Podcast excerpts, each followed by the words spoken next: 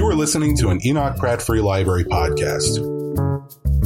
Your journey. Your journey. Your, Your journey. journey. Your journey starts here. Here.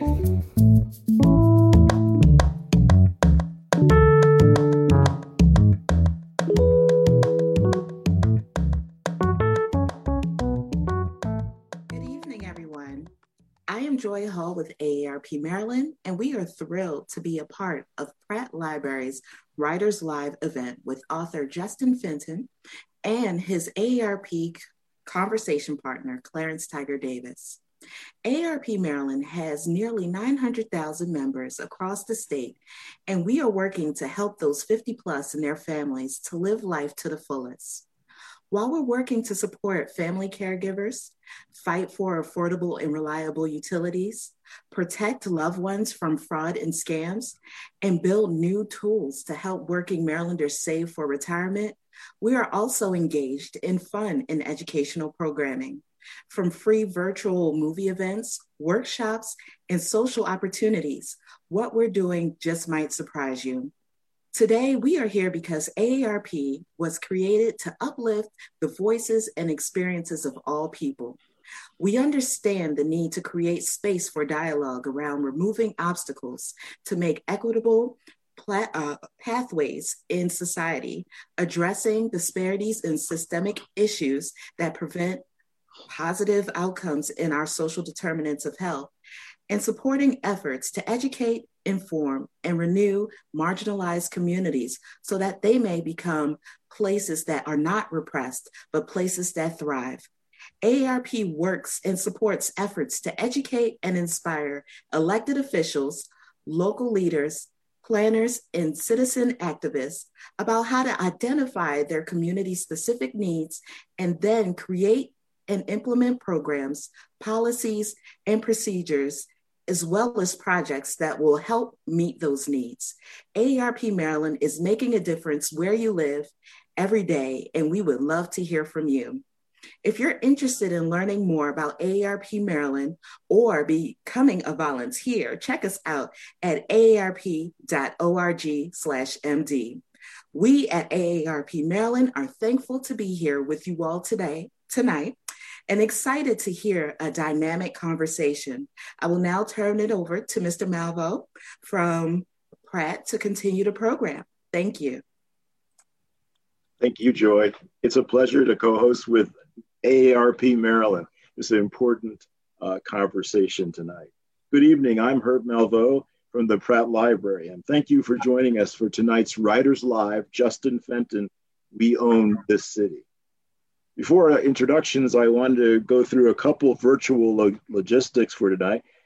If you're watching on Zoom, please click on the Q&A button on your screen and use the chat to post questions. And if you're watching on Facebook, please post in the comments. Both are being monitored, and a survey will be posted near the end of the program, so your feedback will help us serve you in upcoming programs.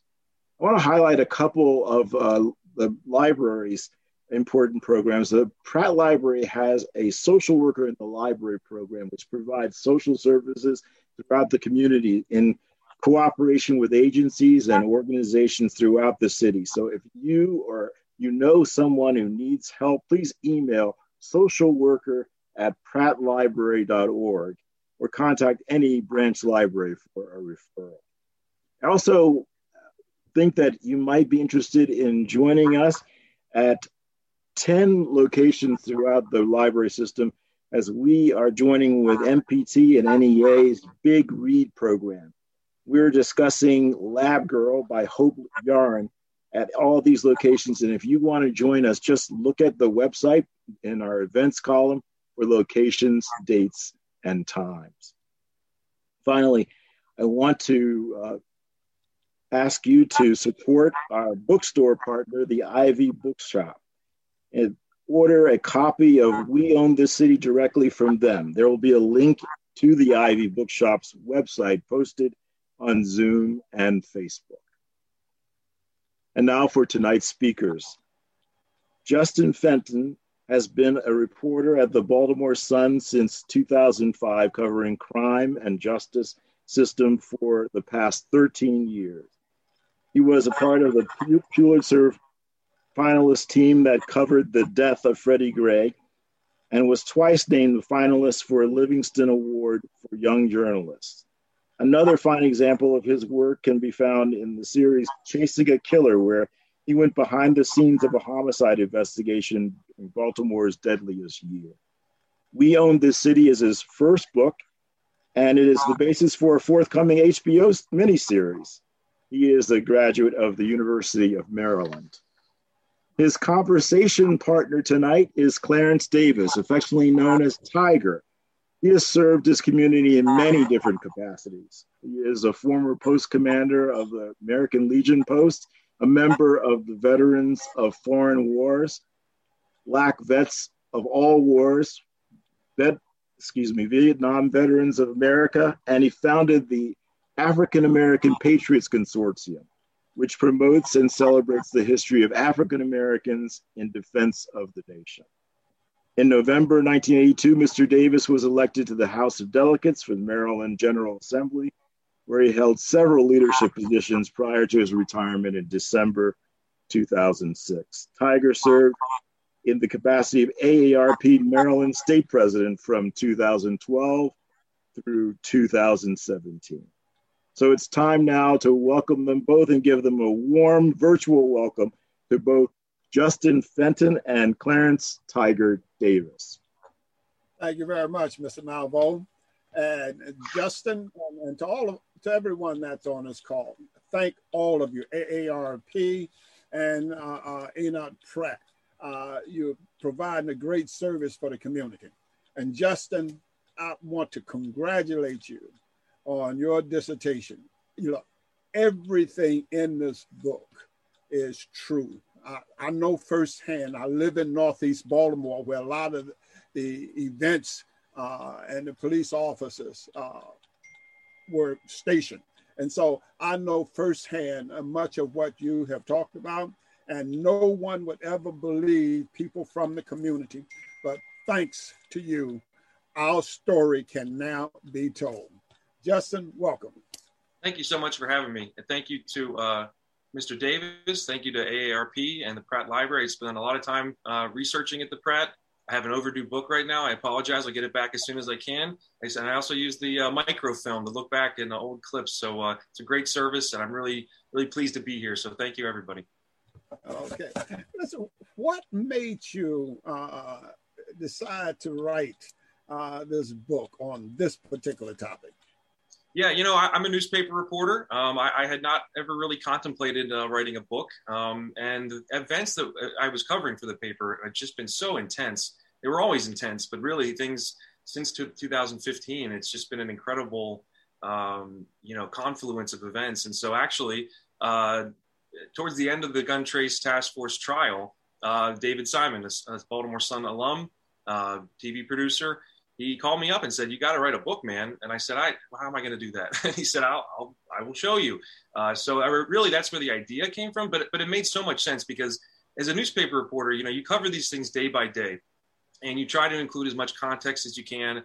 Um, but you know, you have a thousand words, you have 800 words, maybe 1500 if you get lucky, and all this stuff needed to be put into its context. That all this stuff happened at the same time the, the, the uprising surrounding Freddie Gray, the consent decree reforms, the Justice Department investigation, the gun trace task force corruption, the death of Sean Suiter, and we're still dealing with the fallout now. So, you know, I, it was really important to me.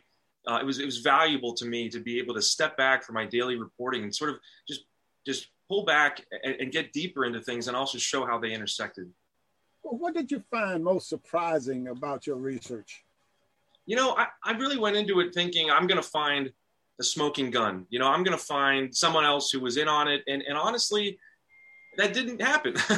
um, what happened was that it's a real, it's a, it's a, um, it's a real uh, uh, complicated situation. Um, you know, these guys were doing this stuff for a long time and getting away with it. And there was um, the reasons for that are complex. And so, you know, the, the institutional malaise, I think, uh, it didn't surprise me, but the way that it, it, it, allowed this stuff to happen, the way that people feeling as though they weren't weren't going to be believed, the way even their defense attorneys didn't think they could bring things up because it would actually hurt their clients, um, the way the middle managers said that they didn't really know what was going on because they weren't doing a good job supervising their officers. I was I was not surprised by that, but it was something that as I got deeper into it, I found that this really was becoming a, a these themes were so important for understanding what what happened. You know, just in uh, my experience and the experience of many people I've I've spoken to in the community, is that the middle managers never really wanted to know, and so that begs the question uh, about the culture that exists you know, in the police department when the one young man joined the task force, uh, he was already accustomed to skimming off the top uh, any monies that was found or what have you. So it would appear that uh, despite the fact that the average police officer is making what 150 170,000 dollars a year when you add up the the the uh, uh, overtime and for the courts and all what compels uh, what do you think compelled these young people who join the police force with great ambition to do good? What made them turn if it was not the culture? Yeah, I think that um, you know the police department incentivizes this in a way, um, and those who are so inclined to do these things will find an environment, or, or we're able to find an environment where they were able to get away with this this kind of stuff. You know, the agency has been battling crime for decades and people have looked to them and said, you know, you need to get crime down. What are you doing about crime? Police commissioners get fired uh, over, you know, high crime rates and things like that. For so long, we've looked to police to solve these issues, and the police in turn push that downward. They, they, you know, the, the commissioner pushes that down to the deputy, he pushes it down to the, you know, so on and so on, and it gets pushed down to the streets where they're told do something about this. Um, I, I, try to weave throughout the, the early part of the book and, and throughout the latter part as well, just sort of some of the pressures, the external pressures to get crime down that led to, um, you know, this unit being valued and being re- rewarded for what they were doing. Um, sorry, my this is the what you get when you're doing an event at home. My cat is uh, rubbing on me right now. He's distracting me. He's striped like a tiger, so maybe he, he heard that you were on the call and he hey, came over. Leave, leave my family alone. but uh, but yeah, I mean, um, so and then, then I, you know there was one officer I talked to that didn't actually make the book, but I'll share it here.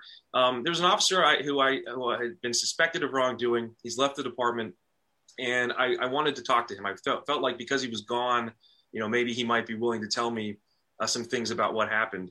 And he told me first that he didn't do any of the stuff he was accused of doing. Um, and he was going to explain to me how he was wronged, how he was railroaded by the department.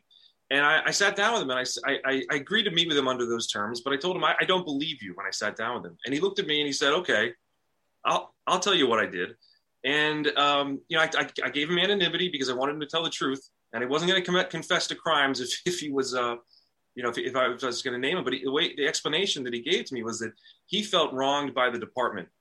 And his way of hurting the department was to hurt the citizens, to take it out on them. And if he was going to do these bad things, um, that was his way of getting back. So I think some of these things are greed.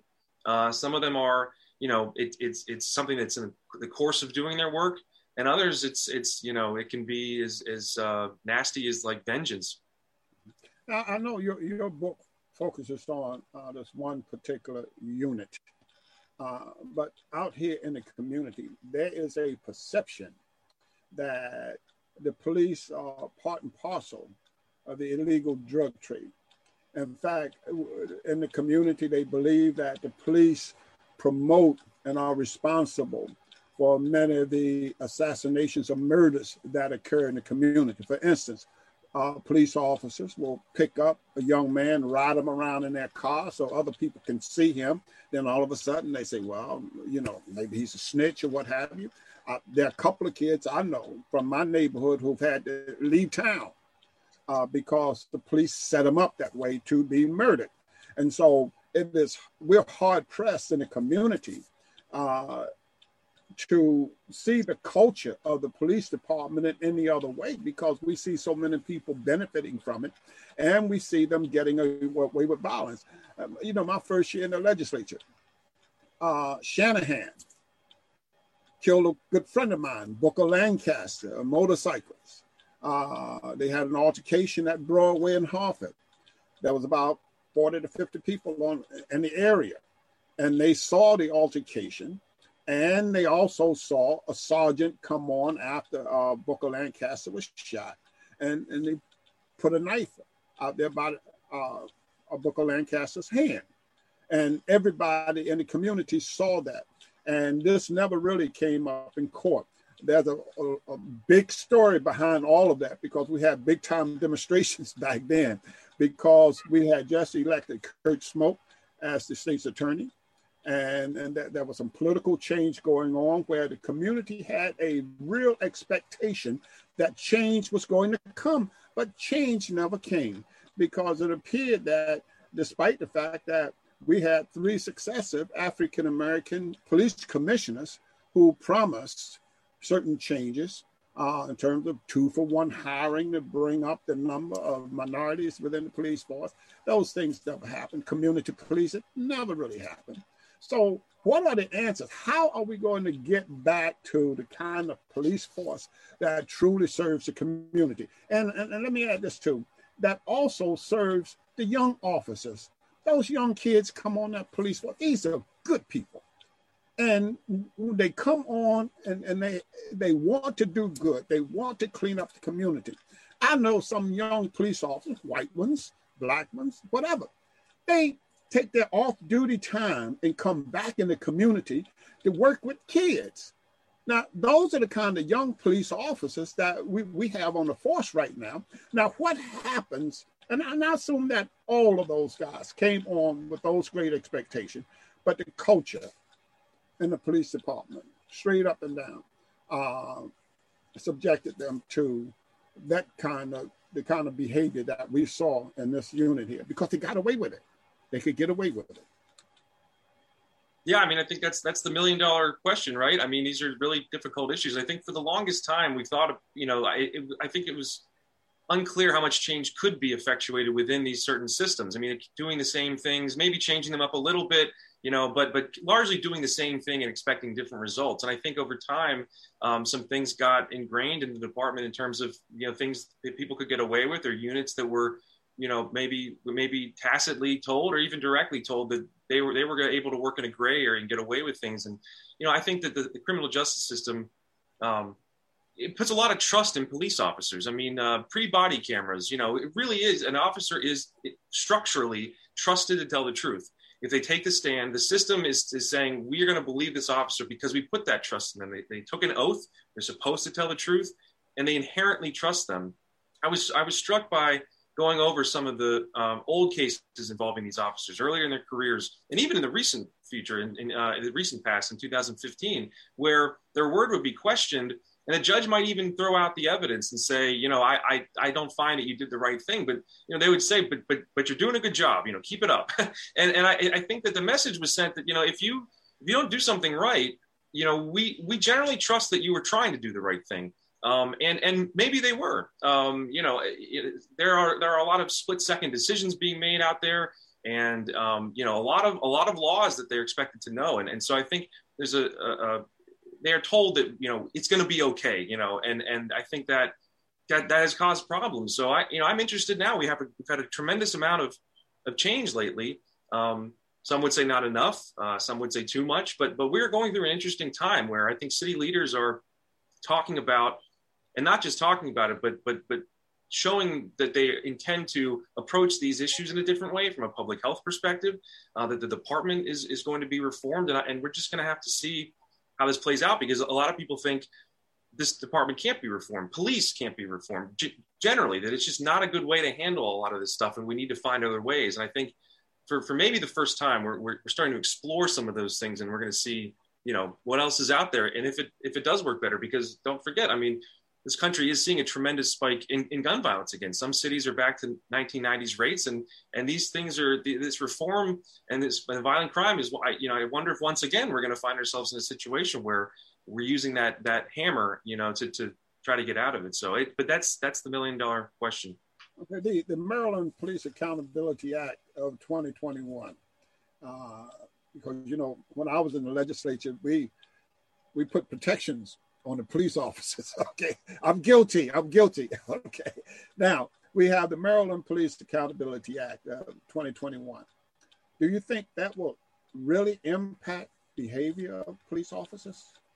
Well, like I said, I think it's an exciting time. I mean, I, um, I think this is one of your later questions, but returning the department to city control is just, a, I mean, since what is it 18 1850 1875 it's been this way? I mean you know this is interesting you know i, I don't know if it's necessarily going to be a good thing. There's all sorts of i think challenges that could come with local control but it you know gosh we haven't done it yet so let's try it. And i'm excited about the transparency of disciplinary records. For the longest time this state said you cannot see police disciplinary records even though that you can see them in florida even though you can see them in you know many states. It was just this thing that was like never going to happen. And I honestly thought that after the Gun Trace Task Force scandal, and it raised so many serious issues about long term mismanagement and, and things like that, when that didn't happen after that, I, I wasn't sure it was ever going to happen. And, and, and lo and behold, after George Floyd, George Floyd was this call to the, to the country, and, and, and the, the legislature passed a lot of sweeping reforms again, we, we, we have to see how they go.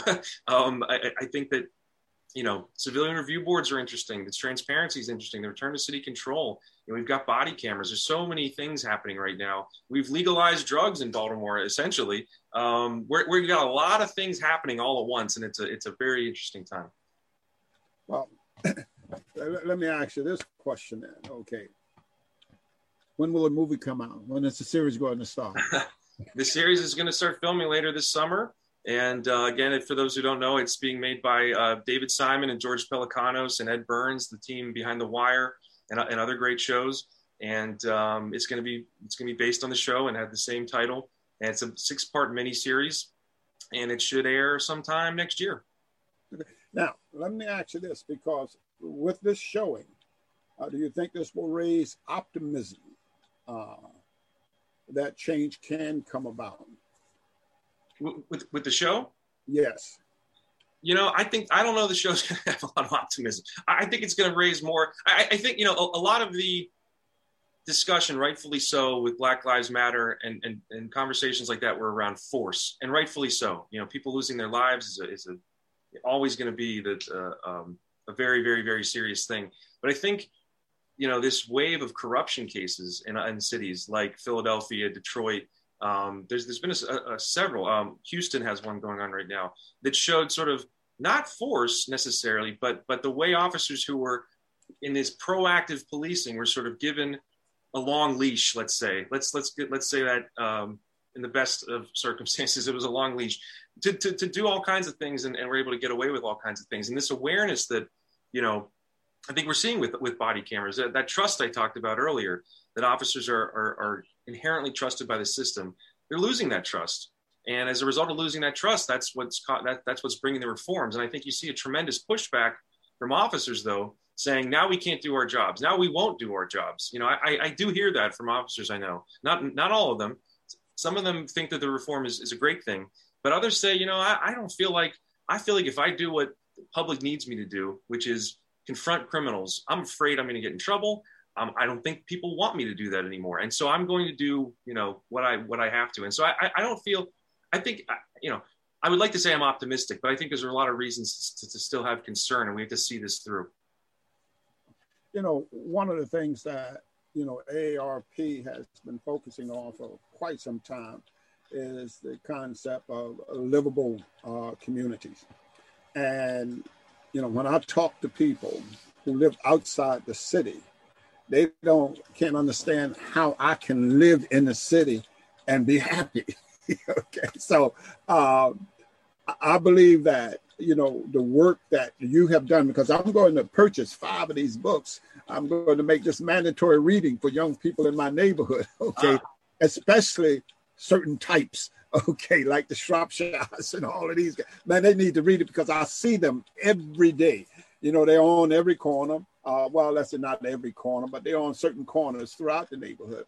And I talked to uh, many of these youngsters uh, in the neighborhood.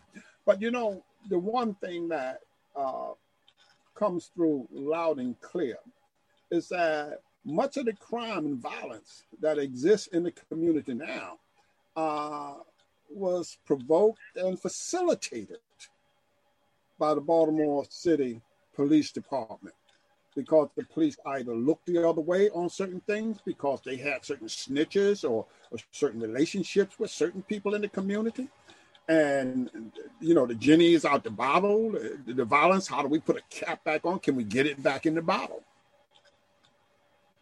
And what role do you think the you know, if the police are going to have the attitude that they have, that this this law, uh, this Maryland Police Accountability Act, uh, works against them, then how are we going to get that genie back in the bottle? Yeah, I, I think it's an interesting. Um, it, it, that is a, a really difficult question. I think. Yeah, I just wrote an article a couple weeks ago about um, you know people. You know, the, the state's attorney made a decision to stop prosecuting low-level crimes, saying that this is something that is not uh, the criminal justice system does not help this situation. Um, and yeah, and she spoke at community meetings where lots of people said, "Okay, but what about all the crime happening in our communities?" And so, you know, again, I, I, said this before, but the city officials are talking about these holistic approaches. I'm not sure those holistic approaches are there yet. I don't think they have come up with them. I don't think the systems are necessarily in place. And and and so you know, people are talking about there being a lot of open air drug dealing. Drug arrests in the city are down 95 percent. Um, police talk about going after violent offenders, um, but the, the proactive policing that they've employed for decades to try to, you know, not wait for a shooting to happen, but to, to, to try to stop it before it happens to try to essentially predict you know who, who might be next uh, doing a lot of traffic enforcement trying to find guns and things like that. There's a major backlash to that. The officers abuse that that um, that tool. Um, you know you saw it in the gun trace task force where they would pull over you know 50 people in a night or they would drive at crowds of people on a corner and see who ran. And they were you know in their eyes they were trying to the more contacts you have, the, the, more likely you are to get a gun. If you get a gun, then you did a good job that night. Um, what you don't hear about, you know, in the press or at a, a, a, news conference or things like that, is all the people who got stopped and sent on their way, who had, who had not done anything wrong. Um, and so, and so, and, and police though will tell you that these traffic stops are important. You know, you pull someone over for a taillight, and you run their name and it turns out they have a warrant uh, for a murder in north carolina or you know you see a gun sticking out of the, the, the seat next to them or you smell smell drugs smell marijuana and it leads to a search and you find something and they, they say if you take these things away from us how are we supposed to be proactive? And yet again because of the way they, they employed those tools they alienated the community people felt harassed and we're now trying to figure out okay so what do we what do we do instead and, and, I, and again, I don't know if the answers are going to come from law enforcement at this stage. I think the city's talking about finding other ways, um, and they, they they need to put them in place because we are continuing to see an, an, uptick in violence, and and a lot of that is you know breaking up drug crews and, and retaliatory violence as people feel fill the void. It's a it's a it's a you know I, I hate to I feel like I hedge a lot as a but as a newspaper reporter I'm really trying to see things from all the different sides and um, and I, I think that these are um, these are challenging problems you know, you're absolutely correct. But see, what the problem is not uh, uh, proactive policing. The problem is the attitudes of the police. For instance, you know, racism, so on and so forth. Let me give you an example. Uh, young kids who were honor students was invited to their teacher's home for a cookout. On the way home, the kids were stopped slammed to the ground. Now, these are kids on their way to college, slammed to the ground and completely terrorized by the police. They come up with lights blinking, jumping out the car, slamming, putting guns on the kids or what have you. That it, it, it is the attitude and the decision making of the police. They can't decipher between a, a law-abiding black citizen and one that's a criminal. Right. Everyone's a We're all criminals, and yeah. that is what the problem is. It's it's in their head. Okay. So one of the things that I think some of us are going to have to do is re-engage and begin to talk about these things publicly. You know, some of us have thrown up our hands, said, "The hell with it." You know, uh, look, nothing's going to change. The institution is there and it cannot be uprooted from the roots or what have you. So, so look, just, just leave it alone. Just leave it alone. Okay. And so that's that's where some of us yeah. at this particular point. But what we have to do is to begin to re-engage uh, with the community and with the police, because remember now, the police and the community must work together. Now, one of the major problems or blocks uh, between the community and the police working together, it appears to be the FOP. What do you? What are your thoughts on that? Honestly, the FOP to me has lost a lot of power. Uh, I remember when I first started on the beat, the FOP's endorsement was highly coveted. Um, everybody wanted the FOP's endorsement. They were appearing in commercials for officials. They were throwing around money. And I, I feel like uh, since 2015, it is like the scarlet letter. I, I, I, still think they have influence. I still think that they, um, you know, um, have a role to play, honestly, as a, as a labor organization. But man, I, I you know, I, I point out in the book how, how the state's attorney, you know, ran on a pro, uh, you know, a, tough on crime platform mm-hmm. in 2014, and the, the, FOP's endorsement was was wanted. Then it was sought. Um, I don't see a lot of politicians showing up at events with the FOP, and I feel like the current FOP, you know, puts out statements, uh, these bombastic statements, and I, and I don't know that they, they resonate.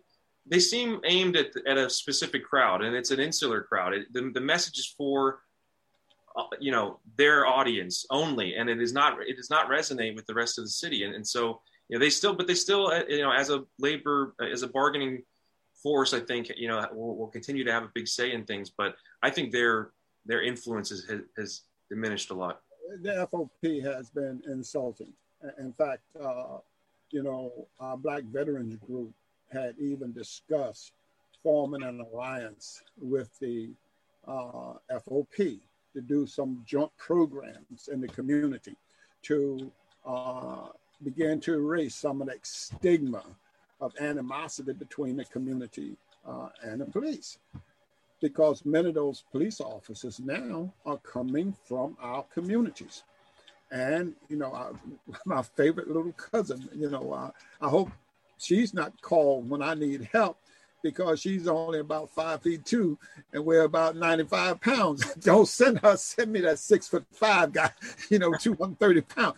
I mean, you know, we joke and joke about a lot of this stuff, but uh, things are changing. But the community has not been approached to uh, change its attitude toward the police. I mean, we have to do more reaching out uh, to the police because these are our children, our family members, or what have you. And we know that basically they're good people.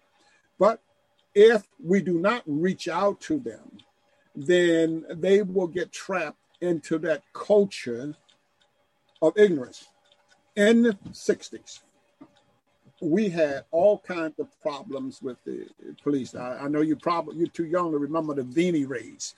Okay. I've actually been doing a lot of research lately about the Pomerleau era, and and the, okay. actually the genesis of the Law Enforcement Officers Bill of Rights was because he was like a, seen as like a tyrannical commissioner and who they needed to be protected from. It's very interesting how these things evolve over time. But go go ahead. but you know, uh, what we thought then was that if we fight to get more African Americans on the police force, that this would change the culture.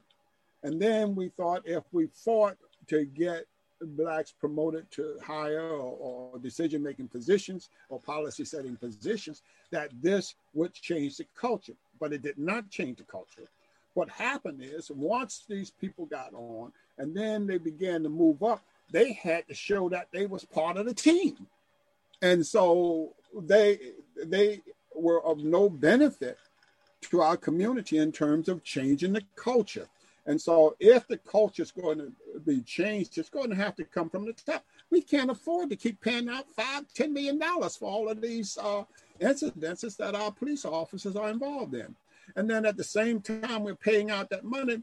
The community is living in an insecure state. And I find that to be uh, extremely troubling because I don't see uh, any changes.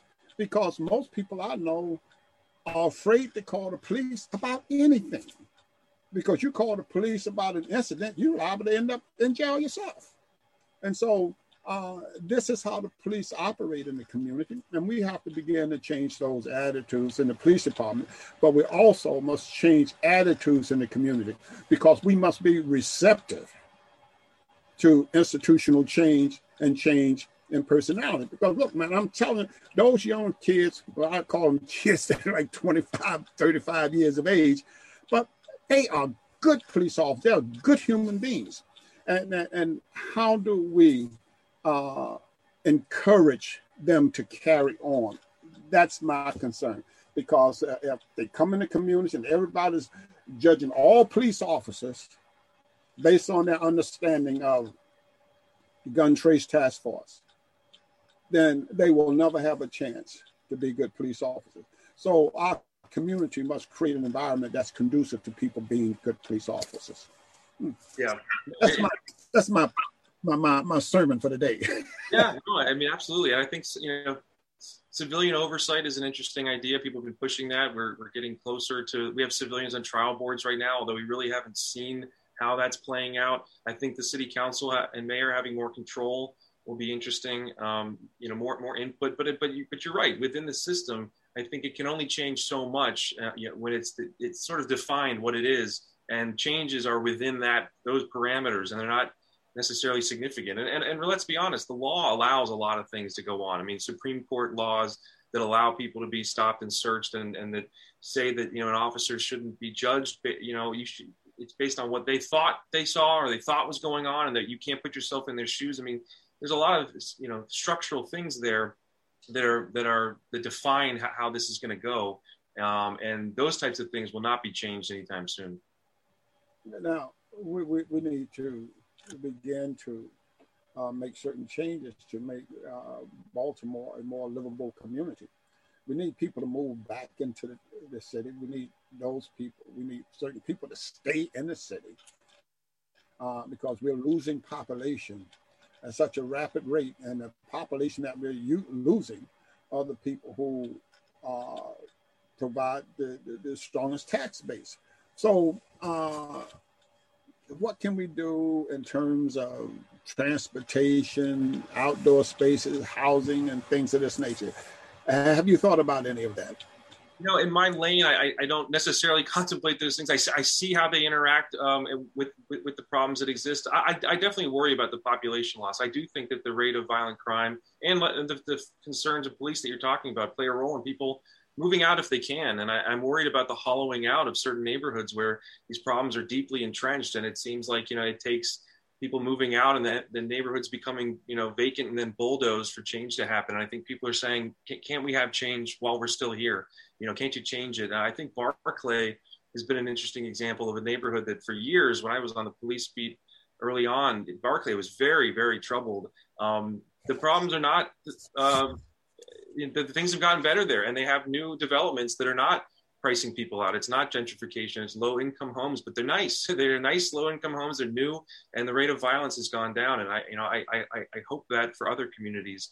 Um, but it's you know again the the it's um, it's uh, okay. I know Barclay, but are there any other models across this country?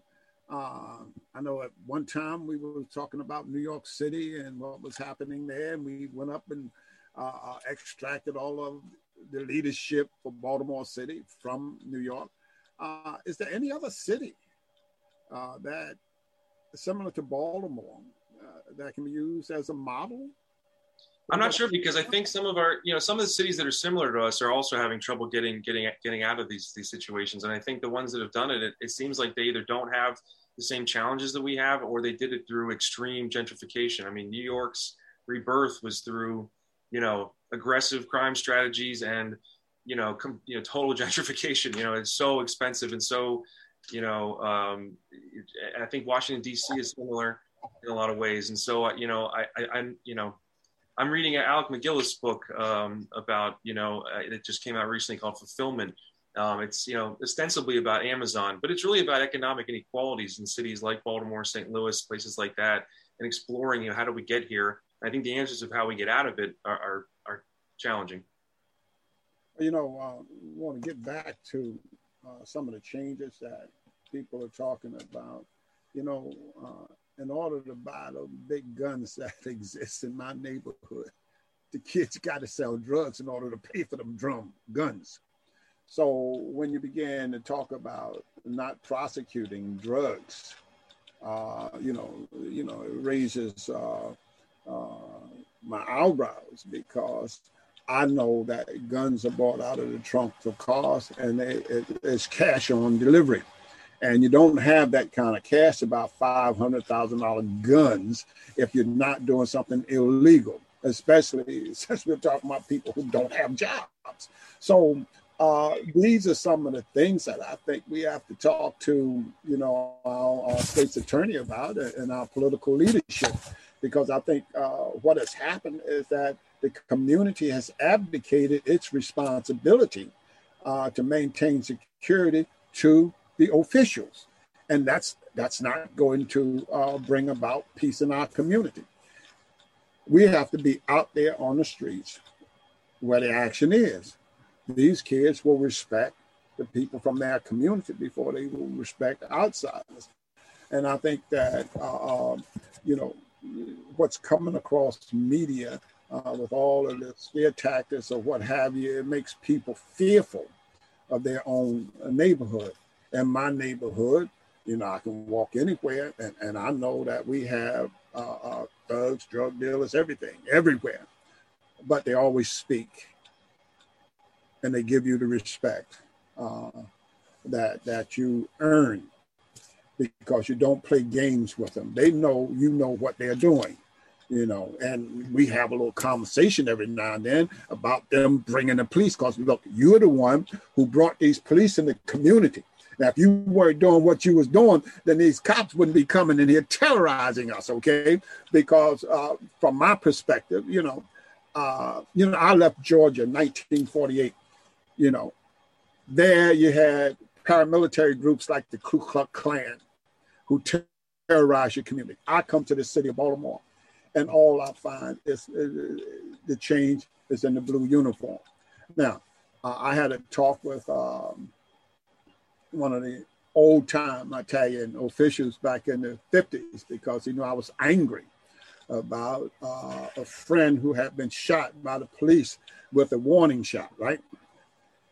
And this particular uh, uh, gentleman who was Italian, he said, Look, when we were young, the Irish cops used to catch us on the streets at night, take all of our clothes, our shoes included, and we'd have to run home buck naked. Yeah. Wow. The Irish cops dealt with the Italians. So this ain't nothing new for us as black people. We tend to think that it is, but these kinds of behaviors have existed long before Black people uh, became the dominant uh, population in our urban areas. It's always been there, but it has never been dealt with. But that same uh, Italian told me, but look around town now. When you see those contracts or what have you, they all got Italian names or what have you.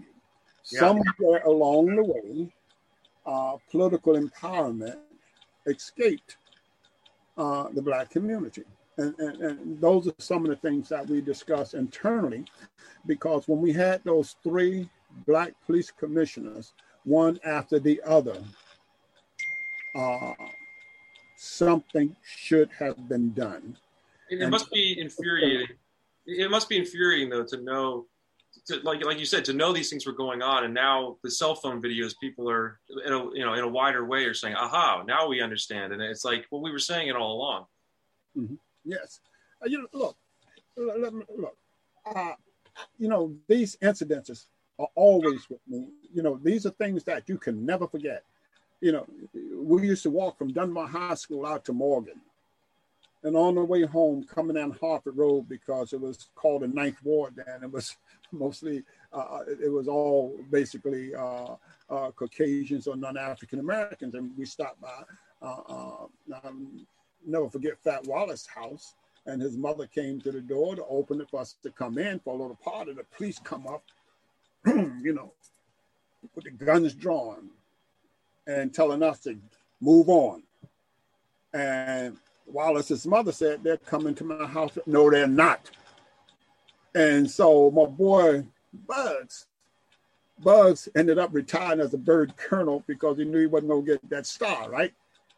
The other guy became a multimillionaire. One of the other guys invented Ultra Brite toothpaste. I mean, these are the guys we're talking about now, right? Okay, and of course myself, and and one guy is a uh, is a doctor. Now it doesn't matter who you are if you're African American. This is what you are subjected to. And we didn't deserve to have those guns put to our head. Now, I'm trying to live beyond that and, and, and look for change. But will change ever really come? you know, I, I, I, I think that I think I think because there's a there is an awareness. I, I, I think um, people have been forced to pay attention now. I think the things that they're seeing, people who who might have heard your story and said, well, well, what did you do to, to, to provoke it? Or would have had questions about, you know, like they, they, they wouldn't necessarily, you know, they're now seeing those things. And I think, I think officers are aware that the people are seeing those things. And I, I think, uh, you know, there's still plenty of, every day there seems to be a new video coming out. But I, I, you know, I would like to think that we're getting to a place where now there's a greater understanding. Some of these bills are getting put in place. Some systems are changing. And, you know, we're going to, you know, see if we can get to a better place. Well, I would hope so. Now, let me uh, move forward. Uh, when are you going to write your next book? well, you know, honestly, I'm very... a sequel to this. Now, this is just the beginning. honestly, I, I, I, am for the paper still following, continuing some of the storylines in here. I, I, I did it as much as I could. Um, and I think there's some things that may take time to, to come out. I'm still trying to talk to some of the key players and follow some threads, but um, as far you know, I'm still covering stuff day in and day out for the Baltimore Sun. We're hoping for new ownership tomorrow. I don't know what's going to happen there, uh, but uh, as far as next book, I don't. I, am you know, I had a good experience writing this book. I, I, I liked being able to step back. I, I did not think um, I didn't I didn't know I, I was going to enjoy it as much as I did because I was intimidated by it. But I'm on the lookout for for another topic, and I, I think I found one, but uh, I need to explore it some more, and maybe I'll be back in a couple years. well, when I I picked your book up, it came in the mail last Friday. I picked it up, and after I read the first two paragraphs, I could not put your book down. But uh, and, and I can't wait now uh, for the HBO thing. Are you looking forward to the HBO series? yes, I am. I because the, everything those guys make is great, and so I I know that uh, it's in good hands. and I've been a part of the process. I was a consultant in the writers' room, so I got to sit with all these great minds. Um, one of the writers is actually local writer D. Watkins, who uh, has several books out and has been done many events with the Pratt, and he's he's part of the writers' room as well. And uh, you know, I'm, I'm, excited for them to, to tell it. Um, there's also a, a, documentary coming out uh, on HBO about the Sean Suiter case uh, that I uh, took part in. Um, I'm featured in that as well, and that'll be out I think later this year. So you'll be seeing me a couple times on on HBO, which is a strange thing to say, but uh, you know, there's a lot of important topics here. But I think that Baltimore, you know, um, I, you know, obviously this is not the way the city would like to be portrayed, but it's the way a lot of the city is. And these there's some really challenging things that need to be looked at, and they are interesting to explore, and they're dramatic, which is why Hollywood is is interested in this. So, but um, you know, again, I think a lot of folks would rather we we didn't have this kind of stuff to, to put out there into the world, but we do. And, um, you know, I, I think the, uh, the show's in good hands. So. oh, look, can, can, you give us a little inside story on the Suiter case? Everybody has an opinion on the Suiter case. Uh, yeah, I mean, I, you know, I, I tried to. Um, I, I I think there's interesting evidence about it, it being a, a, suicide, but I, I, can't be conclusive about that. I, and especially through my reporting here and seeing how stories can change, how they can appear one way, and and somebody comes forward years later and it's and it's another way. And I think there's a lot of troubling information there. Um, you know, it was such a a, a shock when it it, it came out that he was you know tangentially involved with this corruption case. You know, when that when that happened, you know, there was no real inkling of that, even though I did get a phone call that night, as I write in the book, where someone was telling me it was tied, but there was no, there was nothing apparent that indicated that. And so, you know, it's just, a, um, it was interesting how officers felt as though it was a suicide and someone was going to get wrongly charged with it. Someone, an innocent person was going to get charged because there was such a desire to close this case. And so people then started to change their minds. And then that became a cover up. It was that the department didn't want to, you know, they couldn't live with having an unsolved killing of one of their own, and they were making things up to to put, put it onto him. And at the end of the day, I mean, it just more distrust, more more distrust of the systems, and, and people don't believe the department. They feel like they're making a convenient excuse, and and um, you know, but I, I think um, well, there's more to come on that as well. I, am still covering that for the paper, I, uh, and uh, I won't, I won't press you too far on that. I'm going to wait for your next book uh, before I get into that. But to our audience out there, listen, Baltimore is a wonderful city. I know there are a lot of things going on in my community uh, that's frightening to people who do not live here in my community. But uh, my community is livable, uh, is homogenous, homogenous type community. Uh, there are a lot of things that we could do to make the community better. Uh, for instance, um, you know, we have a lot of senior citizens in my block, and I've become one of the senior citizens. you know, I'll be 80 years old next year, so so I've become one of the senior citizens. But I still have uh, a desire to make this a better community. And for those people who are out there, uh, you know, AARP uh, is committed to uh, developing livable communities.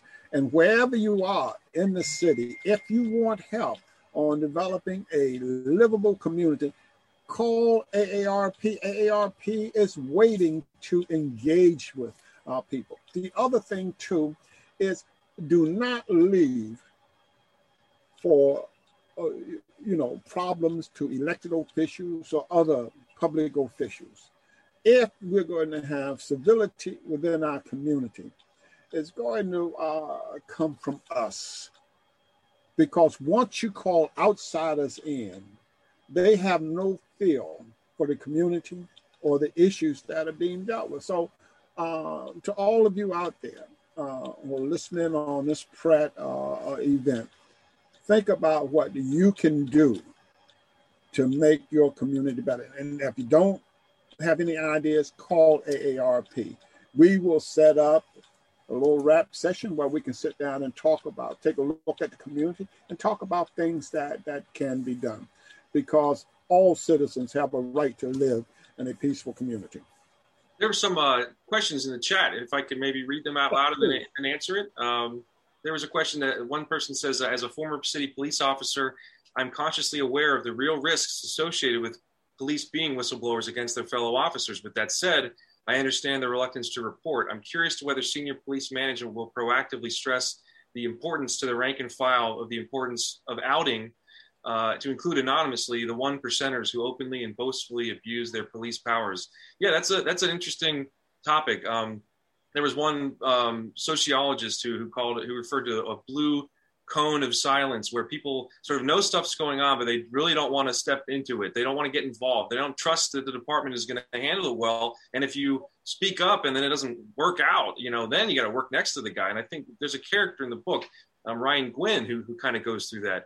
He, he suspects one of his fellow officers of, of being, um, you know, uh, corrupt and having a, an inappropriate relationship with a, like, a, you know, uh, a drug dealer in the community, but he doesn't have the goods. So he reports it. Nothing happens, and he's scared. He, he doesn't know what's going to happen to him if there's going to be retaliation. So, uh, Commissioner Harrison right now uh, came from New Orleans, and he has this program called EPIC. I forget what it stands for, but it's it's ethical policing is courageous, and it it it, it is training that it, it tries to get officers to you know collectively buy into the idea that we need to look out for each other um, you know you look out for your partner make sure he doesn't get himself in trouble make sure he doesn't go to jail and if someone else is doing something they're not supposed to say something this is the only way we're going to make this department better um, you know I think that they've they, they they said that they've seen success with that in New Orleans. They instituted it just recently in Baltimore. I think they're hoping for good results there. So we will we will see. Um, see there's other questions as well. I don't, I'm having trouble scrolling, but uh, I'm scrolling okay. I have the one on the former city police officer. I'm consciously aware of the real risk. Yes. That's the same one. Yep. Uh-huh. Here's another one. Love your book. Thank you for all you do. What are your thoughts on Hogan and city leaders' childish back and forth? there are real people who are affected by crime in Baltimore. To me, they think it's a joke. What do you think about that? You know, I think I think Governor Hogan's position reflects that of many people that we've been talking about outside the city who say, you know, get a, get a handle on it. You know, lock people up. You know, if people uh, commit a crime, send them to prison and, and send them for longer sentences and, and, stop fooling around up there. And I think you know, the city leaders are saying, you don't get it. You know, you don't understand what we're dealing with. It's more complicated than that. Um, and, uh, you know, I don't know that they're going to necessarily come together. I think the governor can provide more funding for things the city wants to do. I think some of his um, initiatives have been rebuffed. Um, they're trying to get back together the Criminal Justice Coordinating Council, which was a group that met monthly, and all the, the state and city leaders in the city would um, uh, get together monthly and talk about things. And, and, and, Hogan said it was a waste of time. They would get together and they talk and they have lunch and they wouldn't accomplish anything. But it did get people in a room, and uh, I think it can be run better. And, and, Mayor Scott's trying to get it started again. But ultimately, you know, the governor's you know funding for things the city wants to do, like safe streets, you know, things like that. That's where I think they can they can work together and and, and, and state resources helping out with some initiatives because, um, you know, I think the city does have some some Let's see if we can get this last question in. Okay. Mr. Fenton, I'm about 100 pages in and loving it. How long did it take you to do the research for this book? Real you know, honestly, honestly, this was sort of a culmination of, of my entire time at the Sun. I've been here since 2005 and covering this stuff since 2008. So I had a frame of reference for a lot of it. I decided that Wayne Jenkins' career was going to be the arc of the book, and I, that took a while to figure that out. But once I figured that out, it fit very cleanly. I, I realized he joined the police department in 2003. What was going on in 2003? Zero tolerance. There's this, and then you can see the changing, the shifting strategies of the police department in the battle against crime and this through line of misconduct and, and, and corruption that's occurring throughout. And I, I traced his career. I would say that aside from having covered this stuff for a while, uh, I had a really intense. I only took six months off from the Baltimore Sun to work on this. Um, so I came into it with a lot of stuff already. But then I took six months off where I was researching and writing at the same time. I came back to the paper. I had to, and uh, and uh, I, I, kept working on it at night. And I, I, was doing interviews and things up up to the very end. In fact, I was really really happy. I hope everybody reads the epilogues. The epilogue's very important to me personally and to the book. It brings the title around. It's not just we own the city being officers who do whatever they want own the city, but how the community owns the city, how the community, you know, the police need the buy-in from the community. And I was getting that information up until June of, of, of uh, you know, June, July of 2020, when really I was supposed to be finished the book. Um, so in ways, it was a long time coming. In a lot of ways, it was a very, very intense, short period. Okay. Well, look, listen, first of all, I want to thank you, Justin, for all that you have done. And at this particular point, I think we want to do a, we, have a survey to accomplish. And I'm going to turn it back over to Herb Malveaux. Thank you so much. On behalf of the Pratt Library and AARP Maryland, thank you, Mr. Fenton. Thank you, Mr. Davis, for this frank and very enlightening conversation. And thank you, all of you who joined us tonight. I hope you really enjoyed this evening's presentation. Please, until we see each other again, good night. Thank you. See you later, Justin.